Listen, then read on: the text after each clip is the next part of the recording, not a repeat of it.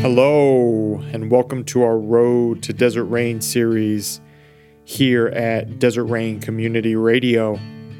Today, I will be sitting down and talking with Birgit West, her time growing up in Germany, and uh, her travels throughout Europe and internationally, and eventually uh, through a missionary school through the vineyard, uh, land here in El Paso, Texas, and some of her time here, and eventually landing at Desert Rain.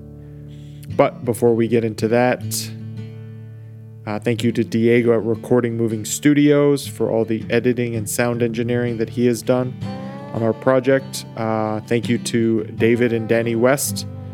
That's the music you hear in the background, and Birgit is actually their mother. Uh, thank you, or if you want to learn more about Desert Rain community in general, uh, go to theruin.com. Lots of information there. For other podcasts, check out drcrpod.com. You can find past episodes of Road to Desert Rain, as well as dispatches uh, from The Verge, conversations with David and I, and um, and since last week, other people will join us as well for those ones. Uh, if you enjoy what you're hearing, please tell a friend. Word of mouth and social media helps us out a lot. We appreciate you, and let's get into it.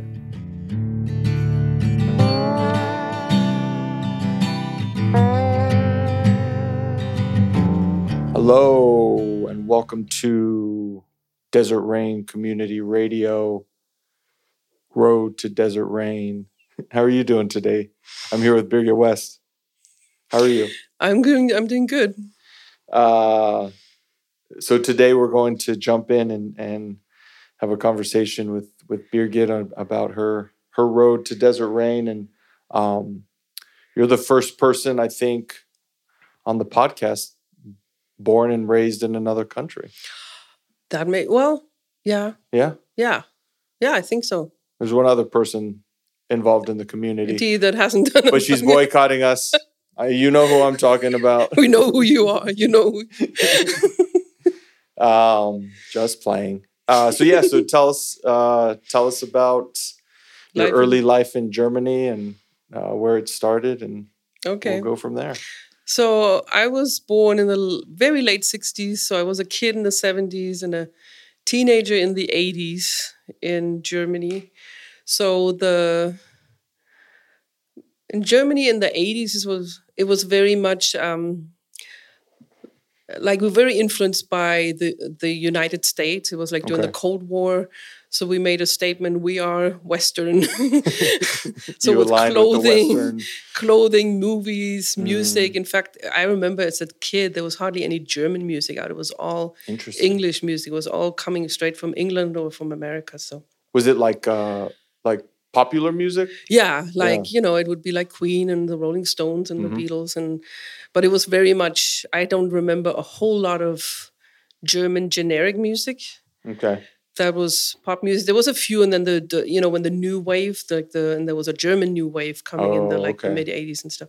But so yeah, the society was very, the youth was very kind of anything goes. You know, there wasn't like the rules and morals were kind of iffy. You know, like I remember in high school, everybody slept with everybody, kind of thing. You know, which we thought came from America, and then moving to America, it's like they thought Europe was like that. You know, so yeah, I- yeah, yeah. I guess we thought Hollywood is America, you know, so we Right. saw all the, you know, anything goes kind of thing. But so high school was a lot like that. People disrespected their parents, they hated school, you know, it was like Mm. this whole, um, you know, wasn't aware of a whole of, lot of drug use, but maybe I was just so naive and blind, I didn't, wasn't aware, you know.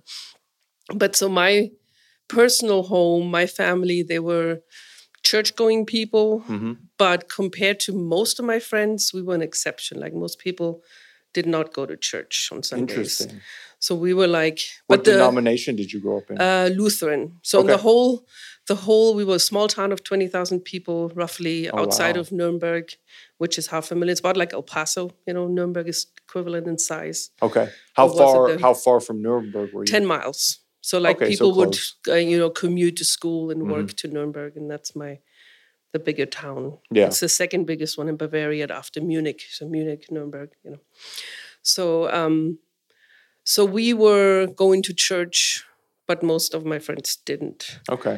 But I as far as I as long as I could remember, I was believing in God. I knew there was a God. Did you? So you felt pretty connected to the church growing up. Yeah, I mean, it was a traditional church, so it was more like you go on Sunday morning, but it didn't really affect your life the rest of the week, kind mm. of thing. And my view of God at the time was like, He is up in the heavens. I believed mm-hmm. He existed, you know, but He was watching us. He gave us a bunch of rules to follow, but didn't really give us the means to follow them. the Almost kinda- like a, I we I refer to that almost as like a Santa Claus god. yeah, yeah. He's so making his list of good. yes, and if you were good, he was smiling, and if you screwed up, he was very, very mad. you know? Yeah. kind of thing. And I realized later a lot of it, my view of God also came from my relationship with my dad, which was not warm and fuzzy, but he wasn't Mm. mean. He was just hardworking. He didn't have a lot of time for his kids, you know. And there was also a big age difference. He was like in his 40s when I was born. So there was like a generational gap. Mm-hmm. Him and my mom, uh, it's a bigger age difference. So my mom was like in her early 30s when I was born, and he Mm. was in his 40s. Right. And in addition to that, he was World War II generation. Oh, so, Oh yeah. Right. the- so He- there was been like, toughened by the. yes, and he was like, "Why war." do you, you young whippersnappers need a car?" You know, I didn't. I, you know, I saved fifty cents a week and bought myself a camera, and every my, my friends were smoking cigarettes, and if you just, you know, that kind Yeah, of. yeah, yeah. So he didn't understand, like us kids in the 80s, it was very hard for him to understand. So there was a was a bit of a generation gap there Yeah. for sure. And he was so hardworking, not very relational. He would let us know if we did something wrong, but he didn't like he didn't like wake up in the morning, you look beautiful. That was just not in his Yeah. vocabulary, you know. There's probably a lot of people in my generation growing up with dads like that. You know, it was just Yeah, and I think it's that sort of like you were saying that World War II yeah. generation was just you know they they went through different stuff than Right. And he was probably. Um he was thinking they know I love them by providing for them. I work so hard every day, Mm. you know. I don't need Mm-hmm. to tell them, but he would not be the kind that said, I really love you. You look Mm-hmm. beautiful, you know. And then he was one out of four brothers, and probably having a daughter kind of freaked him out too, you know. It's like, how do I do that? So so I did not have that thing of I'm my daddy's princess kind of yeah right mindset. It was more like I thought I did something wrong. There's something wrong with me, and he never told me anything nice about me, you know. Mhm. So I interpreted that as rejection, and that kind of was a a theme in my growing up years. Like I would always trying, like I felt like I had, I didn't know who I was. I didn't know what's really me. So I always try to please and say the right thing, so somebody would affirm me. If it was friendship groups or, you know, I didn't go like you know, I didn't go the route of like hanging out with guys and doing stupid stuff to get my daddy fix, you know, right, not right, right. that. But it, like in a social setting, I would always like want to, how do I fit in? What do I need to say so that people like me, you know? Mm, that's so interesting So there was like a deficit of affirmation that I tried to be f- get filled by. and did you notice that at the time I think, you know, like as a kid, you're kind of unself conscious, but as soon as you hit middle school and social setting with teenagers, you kind of try to belong and fit in. And I just didn't know how to do that at all. Like, and I, I, I remember it's like, I just don't know how to do life, you know? Well, it's funny because I felt a very similar way. So I think that not knowing how to fit in for some people is very typical in those teenage years. But for me, I don't think I noticed it. I think I noticed it retrospectively. yeah. No, I was it- very it aware. really- okay. it was like well i will never be in the in crowd i'm obviously not popular and i was never like the typical like super skinny girl either so i was aware i was a little heavier and so i just kind of i will just never get married you know it's nobody will like me like, I'm, I'm just yeah. I'm resigned to a life of unpopularity and yes i may end up in a mental institution because i just can't figure out life so interesting. Yeah, I, it would be so interesting to like to catch people like in because yeah, I, I know. So my my solution for that, not knowing how to do life, quote unquote, uh, was drinking. yeah I fell into drinking, and, see, I that was was, like too- that was my cure. I was too I was trying to please, you know, I was trying to please Oh, yeah, yeah, for yeah. affirmation. So I was not going to go down the route of self destruction or Right. like even like, you know, people would come to our school and talk to us about drugs and stuff. And I thought, I will never do that. That Mm-hmm. would just, you know, that'll just make my life worse. So I had enough kind of sense to. I'd rather die kind of thing. I'd rather go to the mentalist too. Lock me up. so I, I was not going to do that and i was not going to i had no not enough confidence to really even get with boys or mm. guys you know so i was just well whatever you know Yeah. but then and i guess that comes in where the where does the spirituality come in where did jesus come in for you so it was about um 1984 the best year for music worldwide I was- well, I was gonna. If it was '83, that would be the best year for for people that were born. yeah That's what year I was born. right.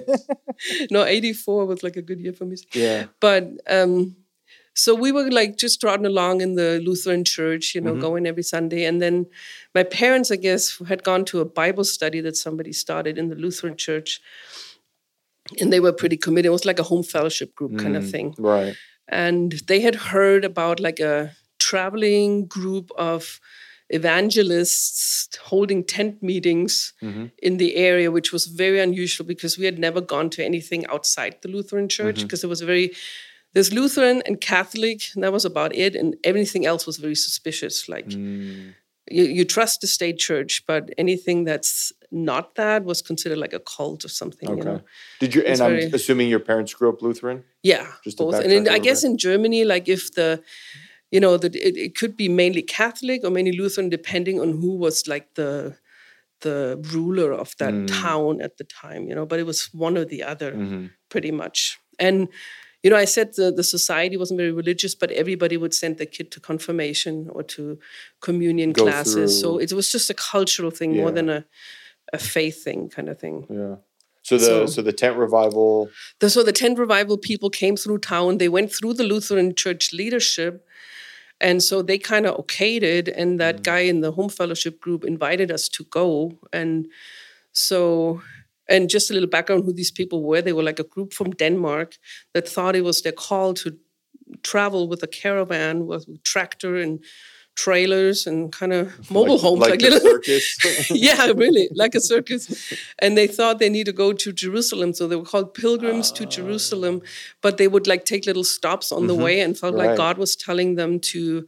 Because see, this was eighty four. In eighty five, it was fifty years since laws in Germany in Nuremberg were made against the Jews, which led to the Holocaust. right. So they felt like, okay, it's 50 years. They felt like from God, um, it's the year of Jubilee, which means all the sins are forgiven and a new time is starting. So they felt like there's a new time for Germany. You know, it's Yeah. time to forgive and God is releasing something new. So they felt like, you know, kind of like Joshua walked around Jericho for a year and the walls of Jericho came down. So they felt like they were going to travel around Nuremberg for a year. And at Oh, the end of that, on the anniversary of those laws being made, it was September 15th, 1935.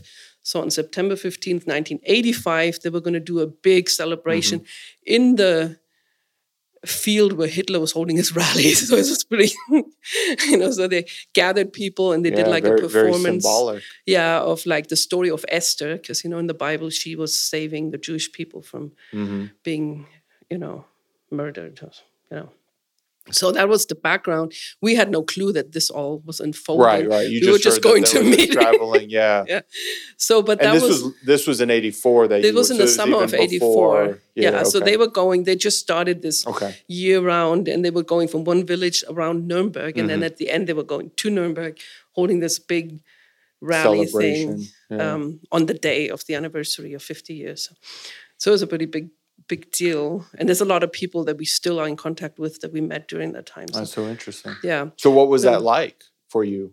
So we went to the meetings, and that was like the first time we heard about personal relationship with Jesus, the Holy Spirit, Mhm, mhm. speaking in tongues. So it was kind of like a charismatic renewal. But we had never even heard the word charismatic before, Right. you know. That was so outside like- your yeah, we were like going to church singing our hymnals and yeah. you know. that's I, so I grew up in the Catholic Church, so that that's yeah. the idea of church that I grew up with too. Yeah, and so Yeah. They, they had like people up front with guitars, and they're singing like so a lot of songs from the 70s Mm. uh, revival from Mm-hmm. the US that were translated into German because that's all they had. You know, there was no movement yet Right. in the late 70s, early 80s. So they just so- sang songs from like other countries Mm. translated. So, and they would always call people up front if you want to give your life to Jesus, you know, to be born again and all that stuff. And I mean, I felt it, you know, I felt the heart That's bumping, amazing. and it was like, and my whole family came, my mom and dad, they were all there, and they would, it was just something fresh and new, and they were willing to check it out, you know, and they, so we got like, I don't, I don't remember if we all, but eventually all of us at some point went up front, knelt down, you know, Did the Jesus prayer. did the prayer Yeah. and and sometimes i'm i make fun of that now like the, the, the prayer whatever but it was real at the time for of course. me you know it was yeah. like uh, i felt it i felt like a, a presence you know i felt Mm-hmm. a hand on my head and the next the next morning things were different it was almost like the the world was black and white before Wow. and now it's in color. It's like when Dorothy opens up the door. Yeah yeah. To go into Oz. Yeah. and there's like uh I, I just the the one thing I remember is like I could see you know how I'm the way the truth and the life. Like life was like in the trees. Life was in the wa- in the dog that walked by. Life was in the little kid. And I saw God everywhere. I thought this is sacred. Life everywhere you know this is God's life you know Which is true. yeah But we we, we can but yeah. nobody explained that to me. It was like I just and I and, and I could ma- I would get mad at my mom and she would like yell at the driver and say, "You idiot! You cut me off!" Like, no, he's a person that God loves. You know, he carries Mom. he Chill carries out. the love of the life of God. So yeah, so then that was like this you know honeymoon thing. I felt loved. I felt Mm-hmm. accepted and and stuff. So these people, you know, they did. And how thing. old were you when that happened? Fifteen Okay. yeah, I was in. I used to remember the exact day. It was in July of 1984 when Beautiful. that happened. So and then It our was- whole we can family. just say it's July 4th. It was your Independence Day. it was my Independence Day. I can't remember when it was. Yeah, I wrote it down somewhere. But so the whole family, we were all like uh, sucked in sounds bad, but we were like all drawn into this, and we would follow Yeah. Mm-hmm. them around when they left a place and went to another place. Who would, and then there was a, f- a fellowship growing from people that also followed them Yeah, around, you know. And so we would, I think we, then in the Lutheran church. Now the most of the Lutheran church thought this was kind of questionable Was was like suspect. the, yeah there was like one pastor that embraced it but i think there was four pastors and okay. three of them probably were kind of you get got to be careful with this but there was Mm-hmm. a group group of us and we started like a s- um, it was a saturday night prayer meeting where we would Okay. just like i had also just learned how to play guitar and so my brother and i would like play those new songs that we had Yeah, learned yeah, and lots of people would come and would just pray for the area pray for like revival and stuff and Were you still going to the Lutheran church? too? yeah, that was you- all I had really, morning? except for that uh, tent meetings. Yeah. That was all we had. But Okay. there was definitely a group growing Mhm. that was like seeking renewal and seeking the uh, the new stuff. They so there was mainly young people, and so we would do these. But I think the prayer service was only once a month, Okay. and then I still had my youth group in the church, which was also a hopeful place because it was. I didn't feel like I felt at school there. It felt like I belonged, and, Mm. you know, and the other kids You could were be a little as- bit more yourself. yeah, exactly. And there was friendships there and stuff. So how did you end up in the United States? Okay, so when I was 19, Because it was also connected to your your spiritual walk, right? yeah, so beliefs.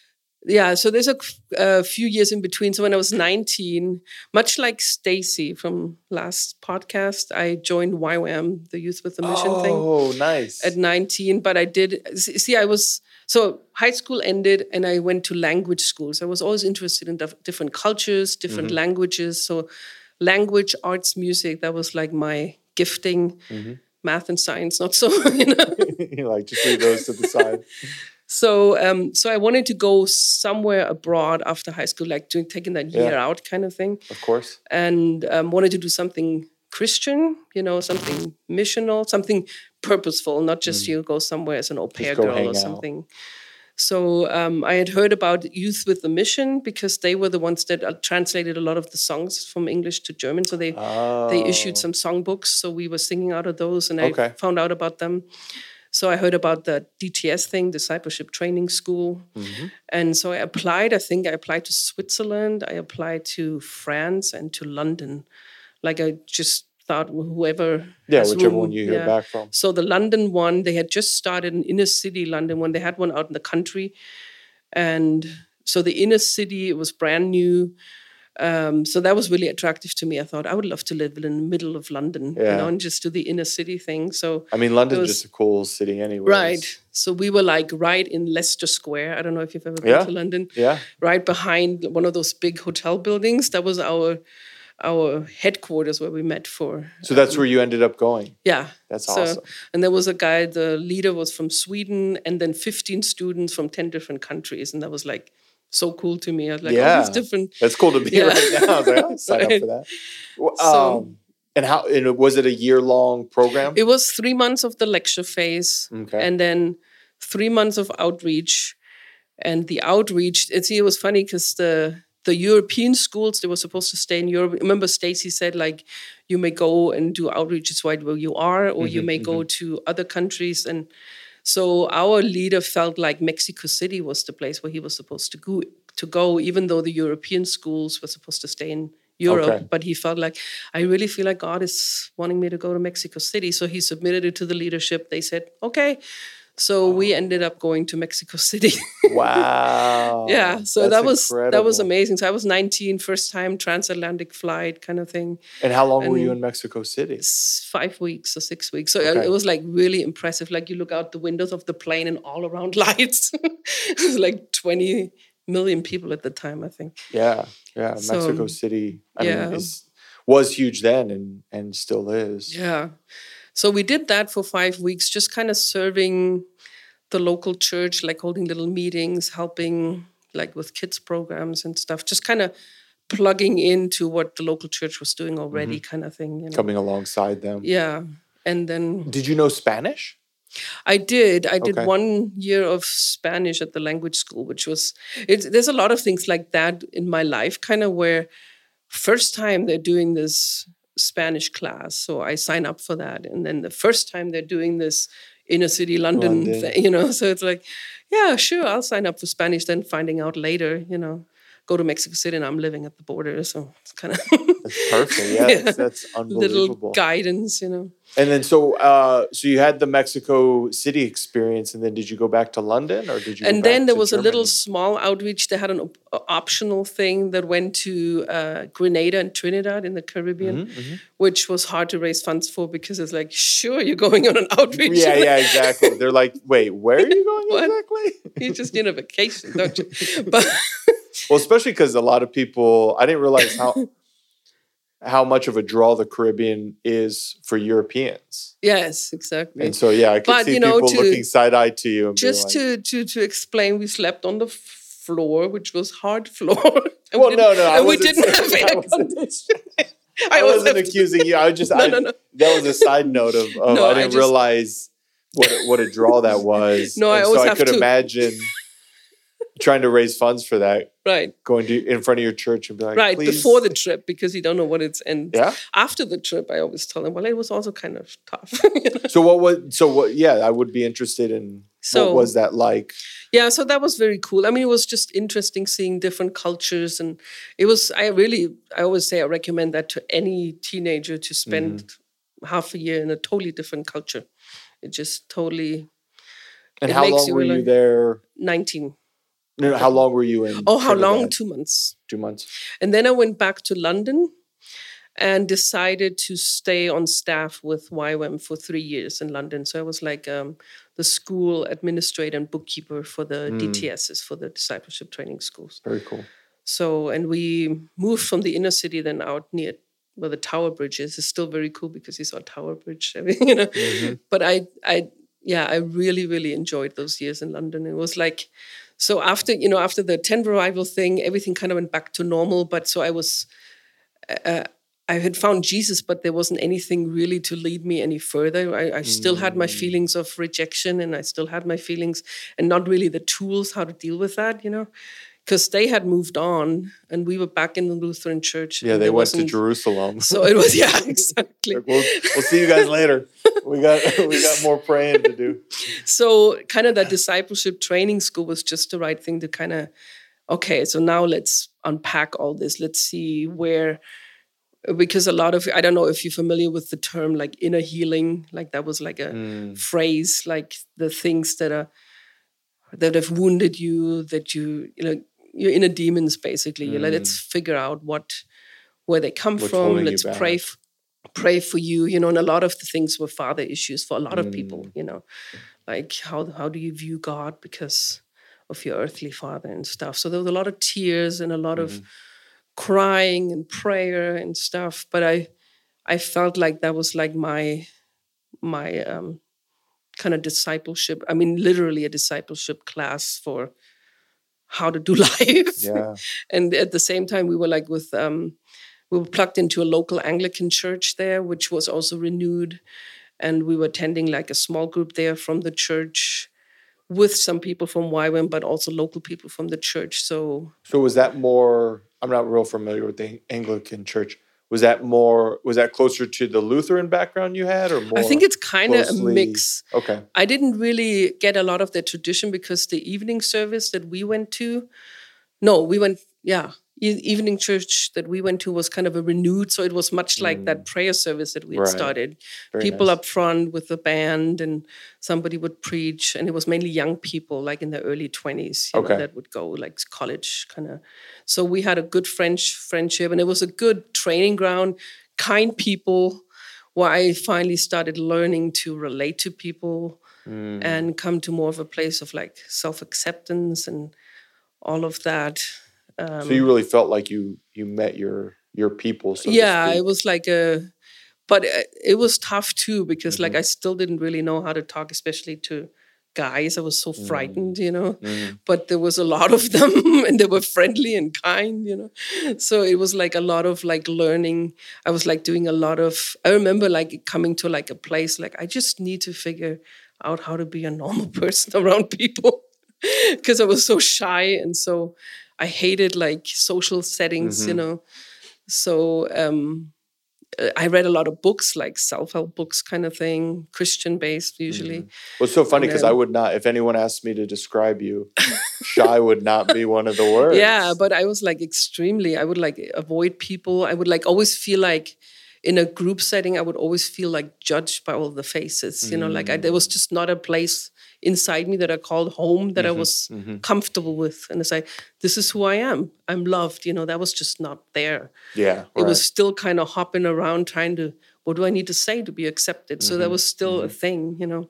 Well, that, No. it, it's funny too because you said a few minutes ago um, wanting to become normal or trying to be normal, Mm. and I, I can remember having those thoughts too. And as I've gotten on, and maybe you can speak to this for a few minutes, but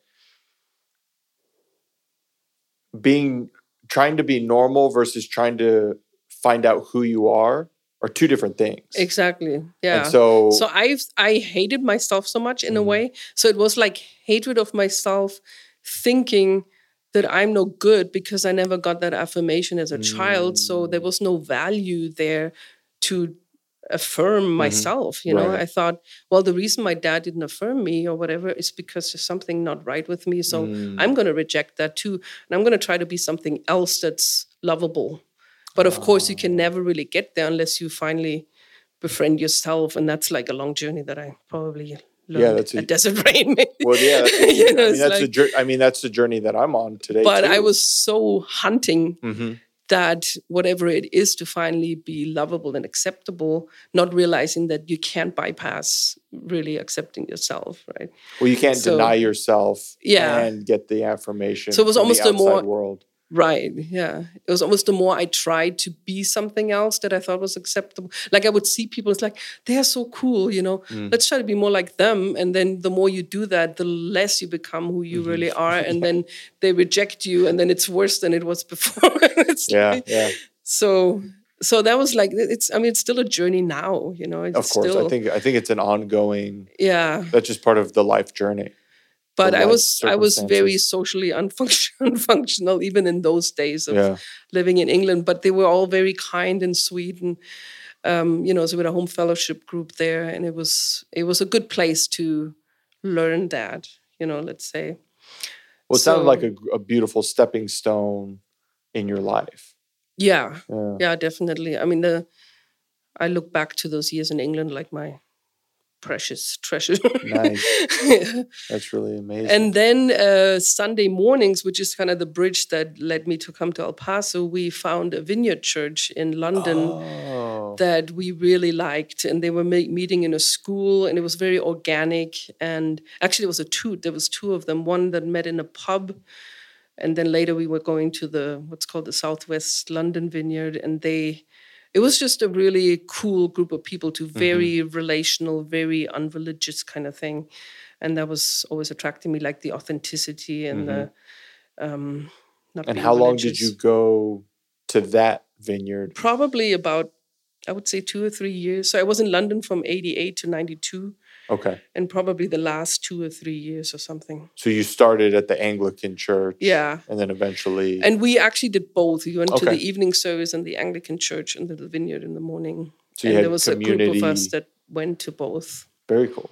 Yeah. But I fell in love with the vineyard there, which is then so then I left London in 92 because my time was up and you know the whole time I was there I was like volunteering my time so I was living off support from friends and family so that can Mm, only last so long right? Yeah, yeah. You before you for that. wear out you're welcome you know?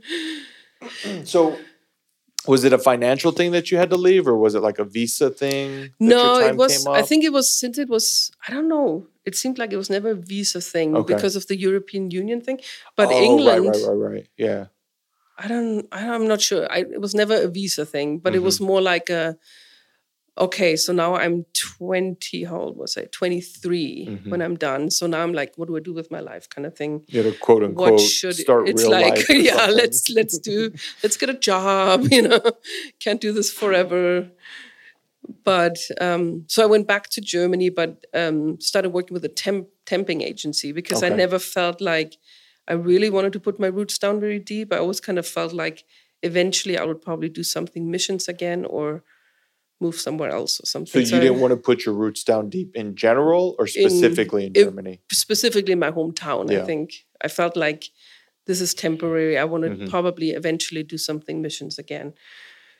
Yeah. So so this is now ninety three through 95 this time period of like just working in a temping agency being involved in a word of faith church plan which did not go so well and realizing at the time i wasn't real i didn't realize at the time it was a word of faith church but the more i got into it i was like and what does I that mean exactly? Oh, it's like that. Uh, I think who was Boot was talking about it with the Abundant Living Faith Center here. Uh-huh. It's kind of that uh, name it, claim it kind of thing. Oh, like um, okay. Yeah, yeah, yeah, we. Okay. confess that uh, life is good and life is good, Mm-hmm. you know, and like if something don't doesn't work out, you feel like you did something wrong because like if a you if you do A, B, and C, what life will work out good. yeah, it's know? like the positive thinking in the new age type stuff. Yeah, a lot. Think- and there's probably like you know, I think Cole actually said that in his that it was just the right thing for him for a time. Right. And there's probably people who really need that for a time. But the more I got into it, was a very small group of people. Mm-hmm. The more I realized this is not my, this is not authentic. This is not like you would say something. I am having a really bad day. No, in the name of Jesus, I pray. You know, you're not having a bad day. You're actually having a great day. Yeah, I Take mean, it back. You can't say that. like, You're well. confessing negative things, you know, and that and it felt like very inauthentic to me, and it killed me. And so it's like I And you felt this. like you could be authentic in the vineyard church in the vineyard, yeah. in the Anglican church. but I realized that this, but we were very involved. Like we were part of the committee that set Mm. up the church council and everything. So, but then that finally um, folded Mm-hmm. because people didn't show up, and so that was like in '94. And then '95 is when i've got the itch again to do something for Mm-hmm. mission. So I, I've again put like several feelers out. I like the vineyard, so I thought, I wonder if there's a vineyard church somewhere in the U.S. or somewhere in the world that does outreach to Mexico. So I wrote to the headquarters in Anaheim. Said, "Is there a vineyard church somewhere that does uh, outreaches to Mexico?" Because I I felt a pull to go back to Latin America, you know, or Central America from Just- that outreach Yeah, that yeah. we did in Mexico City. Okay. Oh yeah, and a year later, actually, while I was on staff, we went to Guatemala on an Oh, outreach. wow. So that was amazing. And how long were you in Guatemala? That was um, about a month. And then I took a team of the local church, the Anglican church, back to that orphanage in Antigua, Guatemala. And we helped like for five weeks to build homes or something. So there was like a small group of us going back to that same orphanage. So that was amazing. So I always knew like that's part of the world is dear to my heart, you mm-hmm. know. So that's why I wrote the letter and said, "Is there somewhere that does an outreach to Mexico and is a vineyard church?" You know, and then they sent me the, "Oh, the El Paso Vineyard is just starting a mission school. You should look into that." So they sent me the material. I applied, but also applied for a school like in Kansas City with uh, Mike Bickle. I remember David Morrison was connected with him. So, well, the the El Paso people, it was a gal named Vicki Penwell that started the school with Dale Walker, and she actually called me and said, "We got your application. We're so excited, and uh, we are so excited. We we want to have you as one of our students." And later, I found out that Paul, husband Paul, was praying for all these students that were applying for the school, and I was one of them. So I like, so so I thought, well, I heard from them, so I'm going to do that. So I applied for that and and came uh, to El Paso in '95 in September. And how So, old were um, you at that point? Let's see, 26. And so, just to back up a little bit, were you still connected to the Vineyard Church during your time in Germany, or were you just Not really. I mean, they had like um, they had like conferences and stuff, and Mm-hmm. I think we went back to a couple of the conferences there. But yeah, we didn't really have a whole lot of connections with the congregation from the church. It was more like the people that also went to the Anglican church. It was a, a little small group of people, a home fellowship group that went to Mm-hmm. both, and that's. I did go to an outreach or something like a trip with that vineyard to Germany one time, which I just thought of. very but cool. Yeah, but there wasn't a lot of ongoing relationships from congregation members from that church. So, growing up in uh, lush green Germany, what was your impression? I knew this question was coming. what was your impression as the plane was coming down to land in El. Paso? It was night, which helped. oh, okay, yeah, yeah, that, yeah, that. but yeah, I did see the little. You know how when you fly into El Paso, you see the little like desert little scrubs, and it looks like it's just all brown, and then these mm-hmm. little dots. And I thought, did I land on Mars or something? You're like, excuse me, I was supposed to go to El Paso. And I remember a guy sitting next to me because it's it like landed, I think, in either Dallas or mm. Houston and then El Paso, you know. And the guy next to me was saying, So where are you going? And I said, El Paso. And he says, Oh, I'm so sorry. he said, just remember, just remember that Texas is much more than El Paso. Nothing in Texas looks like. Well, that is- so that was was just- kind of the warning. Yeah, well, it's funny because I would just talk to someone this week, a friend of mine, who I was telling him like, people in Texas don't claim El Paso, and El Paso doesn't claim Texas. right. So we're just, uh, but I love it. But you didn't know know? you didn't know that at the time. No, I didn't. no so it was an adjustment, but I I really do love the desert now, Yeah. and it's got its beauty of its own. I do miss the color green sometimes. So Mm-hmm. the rain we've had has been wonderful for It's amazing the color green green. right now. Yeah. So you, you land in El Paso, and maybe you could describe a little bit about what the missions. It was called a mission school. Yeah, so, it was a School of Missions, which after the mission school had a two-year program for midwifery, Mm. which I was not all that familiar with, honestly, when I came here. I just was interested in that three months of general mission Mm-hmm. school. Right. and there was only like three or four students in the school that were just doing um, the mission school part but most of the people were like young gals in their early 20s who wanted to do the two-year midwifery school Okay. and vicki penwell she was um, she had like um, ministry in the philippines and she would take them and train midwives for the third world countries where there's no doctors to help moms to give birth so that was really the long program but I just did the three months thing, Mhm. and that's where Paul was a student. And Paul didn't want to become a midwife. I'm thinking about it. but that's when we first met. Um, so Dale Walker was a Right. speaker. Um, David Riefenberg was doing the worship at the Mm. school a lot. Ernie Neria, we met him. In fact, he would take like the whole mission school. I think there was like maybe 16 or 17 of us to like Chico's tacos and Mm, stuff. Yeah, yeah, yeah. And I remember Introduce you to El Paso. and I remember I, I literally thought this is a joke. It's like, are you supposed to eat this? Or is this like like, is this real food, or are we just or like are we if you looking can't handle this, are you supposed to go back home? you know, it's just like what it? Was a test. it was a test. No, I really stick- thought it was a joke. Stick through it. Stick through mission school. So yeah, so that was the first time I met Ernie and Linda and and David and Marcia were speaking at the school. So that's kind of Mm. where I was introduced to all, you know, the people we still love today. yeah, yeah, the thing. community.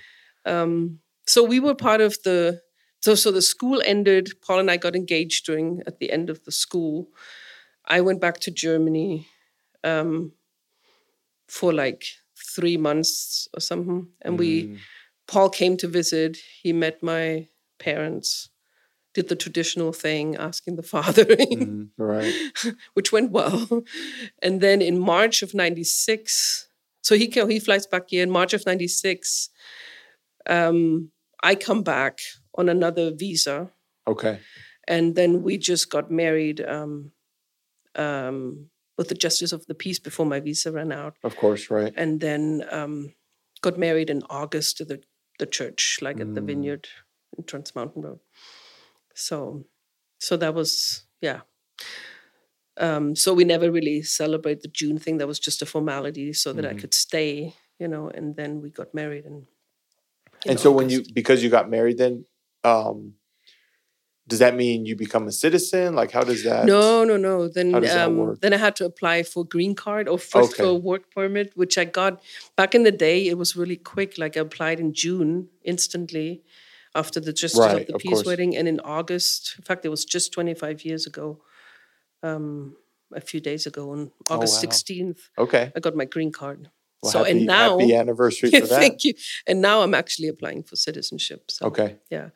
So, but it's not automatic just through marriage or after a certain number of years. I mean, you could be Mm-hmm. a resident alien till you die, Mhm. and you just can't vote and serve on a jury. Kind of but you're able to stay here legally you're able to work you're able to i guess you have to i assume you have to pay taxes oh yeah, uncle sam Yeah. will take money from whoever yes, and you know, Germany's left me alone because I, haven't worked there, but I'm you know still have my German passport and okay and all of that. So, yeah.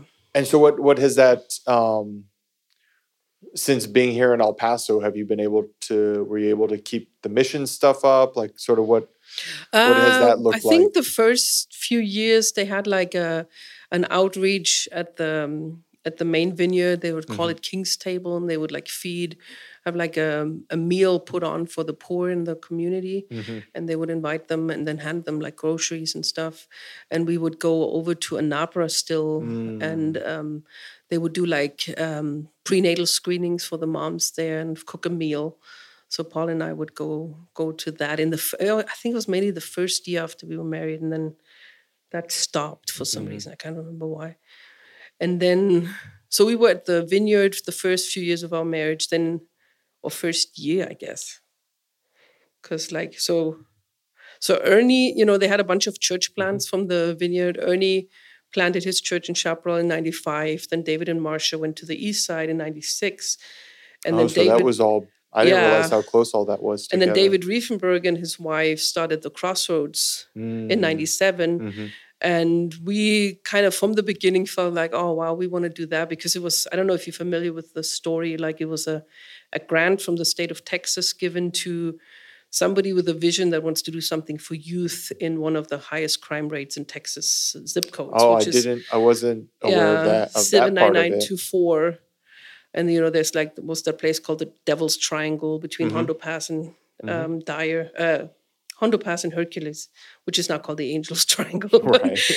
but Crossroads was right there on Hondo Pass, and they started a um, a coffee house, boot uh, talked about it a little bit. It was like Friday. I think Jacob did too a little bit. too. yeah, Friday and Saturday nights they would invite kids and have bands and and they didn't preach to them. I think they weren't allowed to actually maybe from the from the grant thing. It was not a Oh, religious because it thing. was through the state. yeah, that so it was sense. just a safe place for and it was packed like 200 people every Friday, Saturday night and kind of like what Boot was saying like the Christian parents were worried about sending their kids because Yeah. it was a bad influence. So, so, but Paul and I eventually, I think, sometime in the first half year of its existence, we transferred from Vineyard Northeast at the time to and that was Crossroads. Dale Walker's. Yeah, I think I don't know if Steve Alvarez had taken over by then. I would, I think it was still Dale Walker at the Okay. time. So we went with um, David and Carlin, and you know Donnie and Donnie Canoy was Mm-hmm. there, and I think Tommy and Tammy Tina Harrow, and so there was like all. Interesting. And then we um, we kind of Paul became like an associate pastor there and stuff. Okay. So anyway, it started as a youth outreach place, but then they started a Sunday night service there, and that's where we all went. And we thought it was the coolest thing. It was like loud music and kind of. It was, it was once again you found your people. Yeah, I found my, and I time. remember the first time I went, it was like the music started. I just started crying. I thought, I feel Really? home. This is, this is the best thing ever. You know. How long had you been in El Paso at that point? Uh, about so our, our wedding would have been about a year before then. Okay. So like within the first year. So we poured ourselves into the the crossroad thing. It was before we had kids, you know, the years before we had kids. So we would do all the Friday nights, Saturday nights, and um, you know, Paul sometimes would like preach at the Sunday service thing. And we were just all full in, you know, doing all the stuff you do in church. And and we liked that it was kind of um, not churchy, non, you know, religious. I've always been drawn to that kind of the organic kind of. It wasn't the uh, traditional right. format of. And a lot of the kids from the Friday, Saturday night would bleed over and come to the church service. And I guess, you know, Shane and Annie was a couple of those kids that oh, we met at okay. the, yeah, yeah, yeah. at the I've never met Annie, but I know. yeah. I know Shane. yeah, so they're probably only two that I can think that are left. I'm just kidding. But we're still in touch with quite a few of them, and they're in different walks of life, you know. Mhm.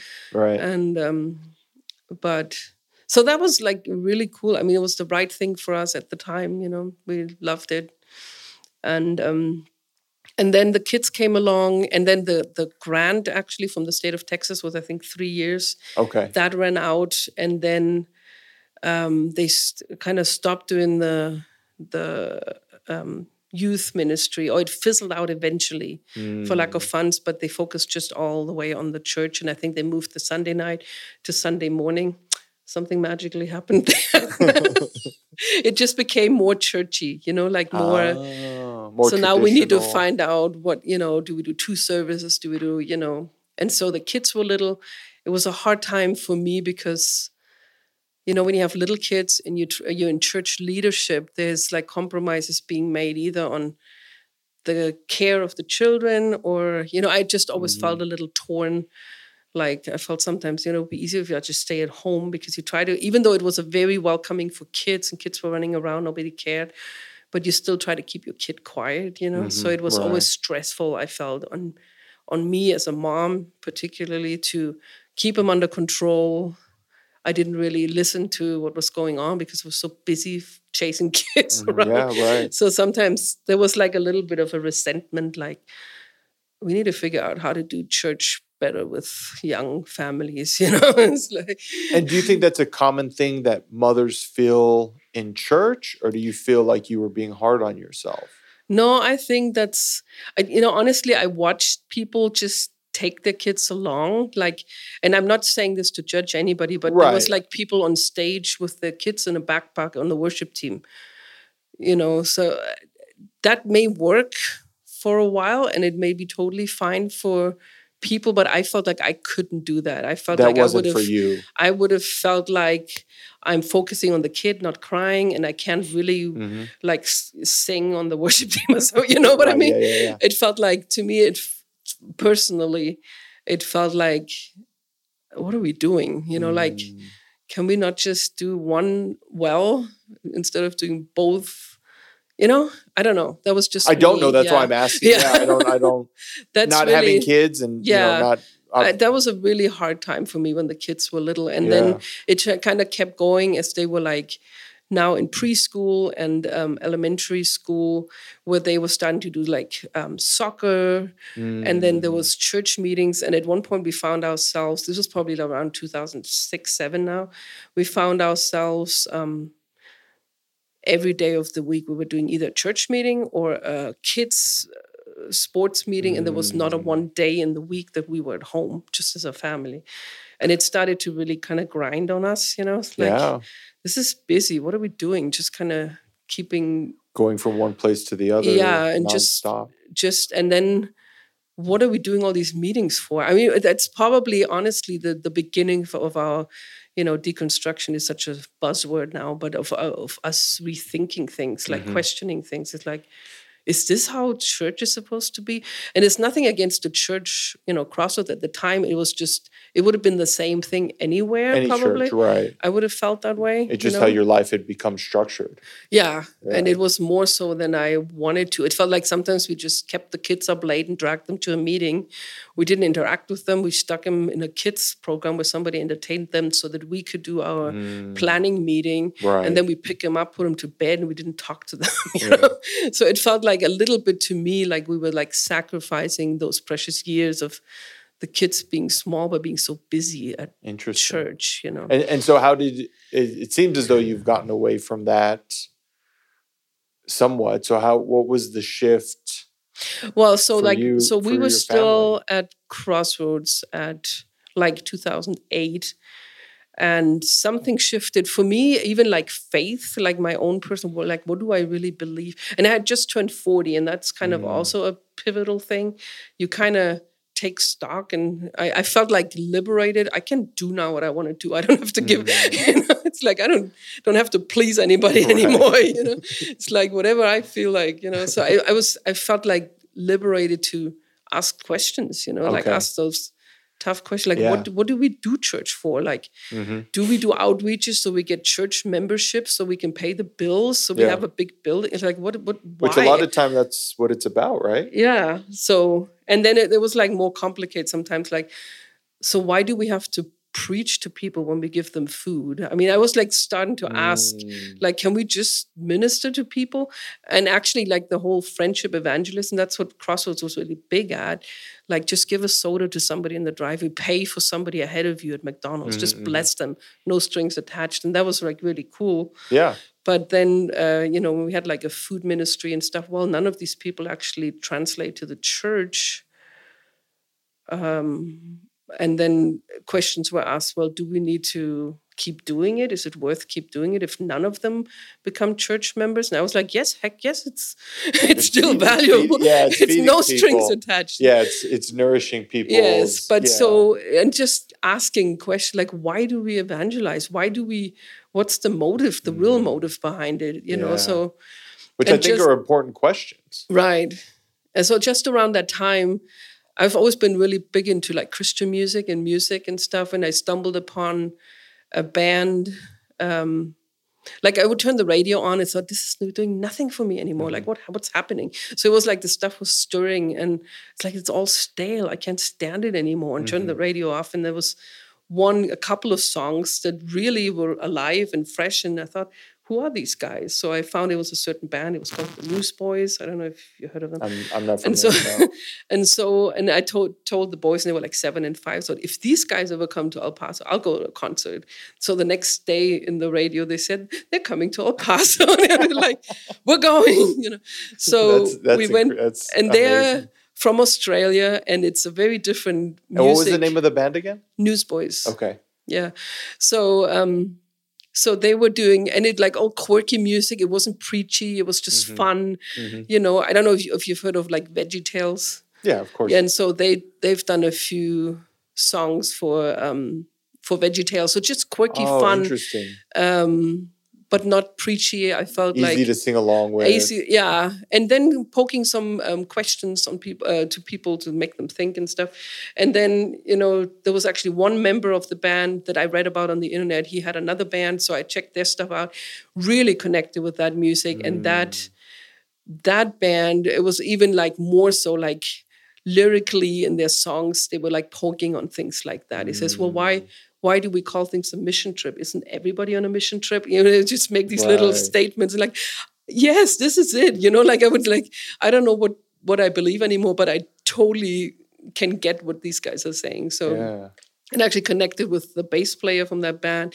We invited him to do like a couple events in El Paso. He's now a speaker who's coaching music teams and stuff, and ended up um, doing some of his social media and things. So there was like a relationship forming. But Right. Yeah. it was like I could totally get what he and the lead singer of that band even like posted on social media. They would always like, you know, why do we pay for worship concerts and stuff? You know, like they would Yeah. like raise these questions and tons of people would come and they would just put things out to make people think about Mhm. Christian culture and particularly And you America. said this was around 2008, 2009 yeah 2008 2009 so so that got me rethinking a lot. Like i thought yeah there is something really amiss in the way we do things and the way we and so in the meantime paul had started talking to david morrison on the internet on facebook and he would start coming out here sometimes.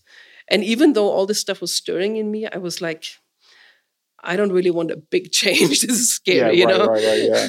so, and then Paul was getting very excited when he talked to David, and some of the stuff that he said, I wasn't so sure about, you know. So It you were scary. you you had already invested what about 10 years or so into Yeah, Crossroads at that yeah, point? Yeah, exactly, Okay. 11 years. So the kids were happy. There was Mhm. a kids' church. So I was kind of, it was scary to me to leave it all behind, you know. Yeah. Change But- change of any kind is is scary, especially if you've invested so much into Exactly, yeah. something. And there was one aspect of like, right around that time, we were actually looking into church planting another church out of Crossroads. Mm. because Donnie and Lorian were planting a church Mhm. on the so we were thinking about it and then got like the materials of all the stuff you have to do and that was another one of those milestone eye openers of like uh, the questions they were asking so we realized the vineyard has changed like as far as not being as Oh. okay they're very because the founder passed away 10 years prior to that and other people took Mhm. took over and it became a lot more structured you know Right. and like one of the questions, how many people have you led to the Lord in the last month and stuff? And I'm like, oh my gosh, I can't even tell my entire life, you know? and are you planning to multiply your small group by this time next year? And I'm like, I don't know what God's doing. So it was like all the questions they asked, I was like rebelling against. Mhm. I, I yeah. can't You didn't feel authentic. Them. yeah i was like i can't follow that and paul Mhm. felt the same way so we we stopped doing that and then shortly after we just made our break from crossroads which was very painful and Mm. because instead of like at first i think we wanted to just step back Mhm. and just do less but we realized that that wasn't really an option without being considered like we're like selling out or backsliding or something Mm. so we just felt like we just need to completely leave. This is we're feeling feeling called to like a more like a contemplative approach, you know. And then Mhm. David connected with David Morris, and we visited a few times. And then I think in late, like probably around this time in 2009, we Okay. started coming out here and went to Ernie's church in the morning for a while, and then to Desert Rain at night. They were meeting at Oh, because they used to have the evening services. Yeah. Yeah. And that was a good in between because Ernie's church was still kind of church Mhm. church, you know, but they did never ask us once to be involved in kids' church or so it was so refreshing to be just be You could just be being, members. Yeah, without Yeah. being asked to do anything, you know. And then eventually we stopped in that and started coming here and been here since 2009. And but Paul probably was more comfortable with the big changes than I was. Mhm. Like, you know, when And so, what was that like for you during that time? That transition from Crossroads and Earning Yeah, I Church had and a- spending time out here? I honestly had a hard time with the. I liked my certitudes. You know, the Bible's always true. Oh, right. Damn it! no, just it's like The black know, and white stuff. Yeah, you feel the comfortable in the that. certitudes, like Jesus's word, and this is always true. And if I don't feel like it, then it's because I'm wrong, and the Bible will Mm. prove to be true. You know, Right. even uh, you know the Bible, the word, the world was made in seven days, so it is. We will all Yeah. find out at one point that it's, you know, it's like Science very- will prove the Bible very right one day. yes, very literal. So when, like, I heard David Morrison talk about, you know, there's like interpretations and translations, and sometimes people got things wrong, and it really offended me at first. I was like, Mm. no, the Bible is always, you know. Yeah. So, but I was realizing after a while that I, I had like a certitude or confidence. It was like a crutch for me. I had some needed to have something to hold on to that I wasn't willing to let go for the Mm. sake of the mystery and the unanswered questions. And now I feel like I'm deeper into the journey of being okay with the unanswered questions, of not Mm. knowing where I stand on some issues, even. Yeah. You know, it's okay. The mystery of But uh, faith. yeah, I felt like I, before I felt like I had to like Mhm. have an answer for everything. If somebody said, What do you believe about what God feels, how God feels about this and that, I felt like I needed to have an answer. Oh. And like saying I don't know would have come across as being weak Mhm. or or even I always felt like I had to defend God in a way, you know, like if I didn't have the answer, then God might be, you know. People Well. I think a lot of people have that idea of like needing to, uh, would you say, defend God? yeah, It's like if God is omnipotent, He doesn't need me to defend right. defend whatever it exactly. is, right? Like if if God is is the the overarching energy of the universe, and Yeah. um, you know, I I can just do my part. Yeah, but I feel like we probably did. It was funny, like at the beginning of our exit from Crossroads, let's say, we had that Australian guy who was the bass player of that band that I Mhm. got into. He would come, and one thing he said is like, you want to be a lifelong learner, and you always want to be willing to remap your what you feel is true. You always want to be willing willing to reevaluate Mm. um, so you never want to put your foot down and say, this is truth. This is exactly, I know this to be true. But you want to always be willing to, well, you know what?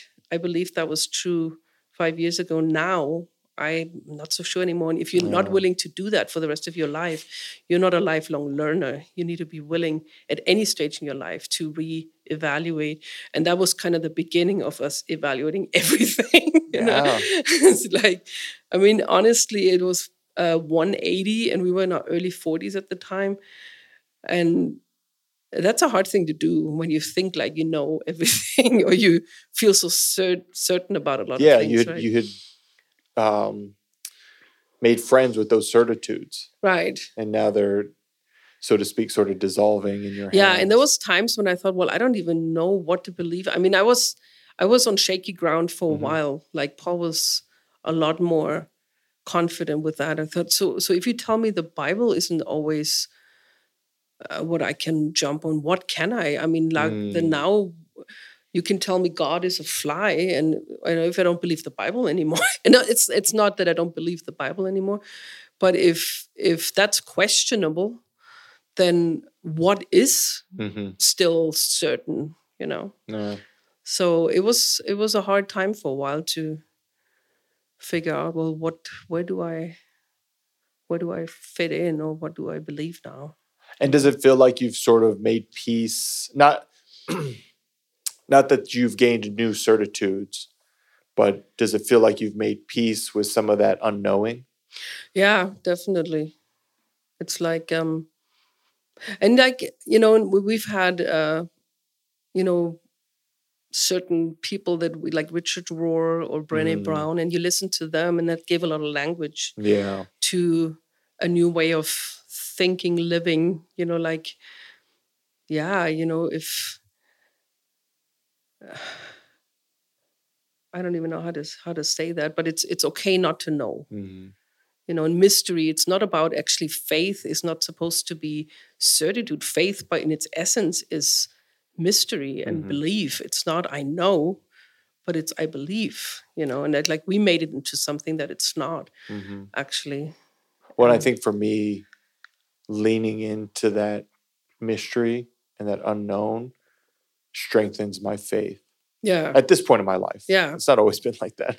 yeah and it's not like that i'm less in love with jesus or less believe in jesus Mhm. I, I would say i believe in jesus it's very real to me but Mm-hmm. i i don't have the urge to prove it all the time Mm-hmm. you know to people and like give an evidence or constantly confess that i'm a christian Mhm. or you know what i mean it's more like I'm right there with you. yeah You know, it's I- like if they can't see it from the way i live and ask questions about it i have no business in Mhm. telling them be like me because what if they don't want to be like me Yeah.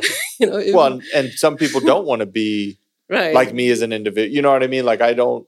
Yeah They see what I do, and I don't in, inspire that uh, to seek a higher power, right?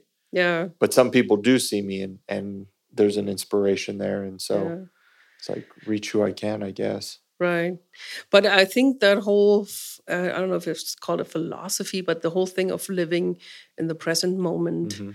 you know befriending yourself i mean that is kind of the ongoing story of my life of coming to a place yeah. of self-acceptance and okay god wants to live with me that's good enough you know Yeah. if i'm his home then if i just agree with him then that's good i can and then finding that i can be myself and i don't even care about what other people think if i can just be goofy old me or whatever that's that's as good as it gets right so you don't have to gets.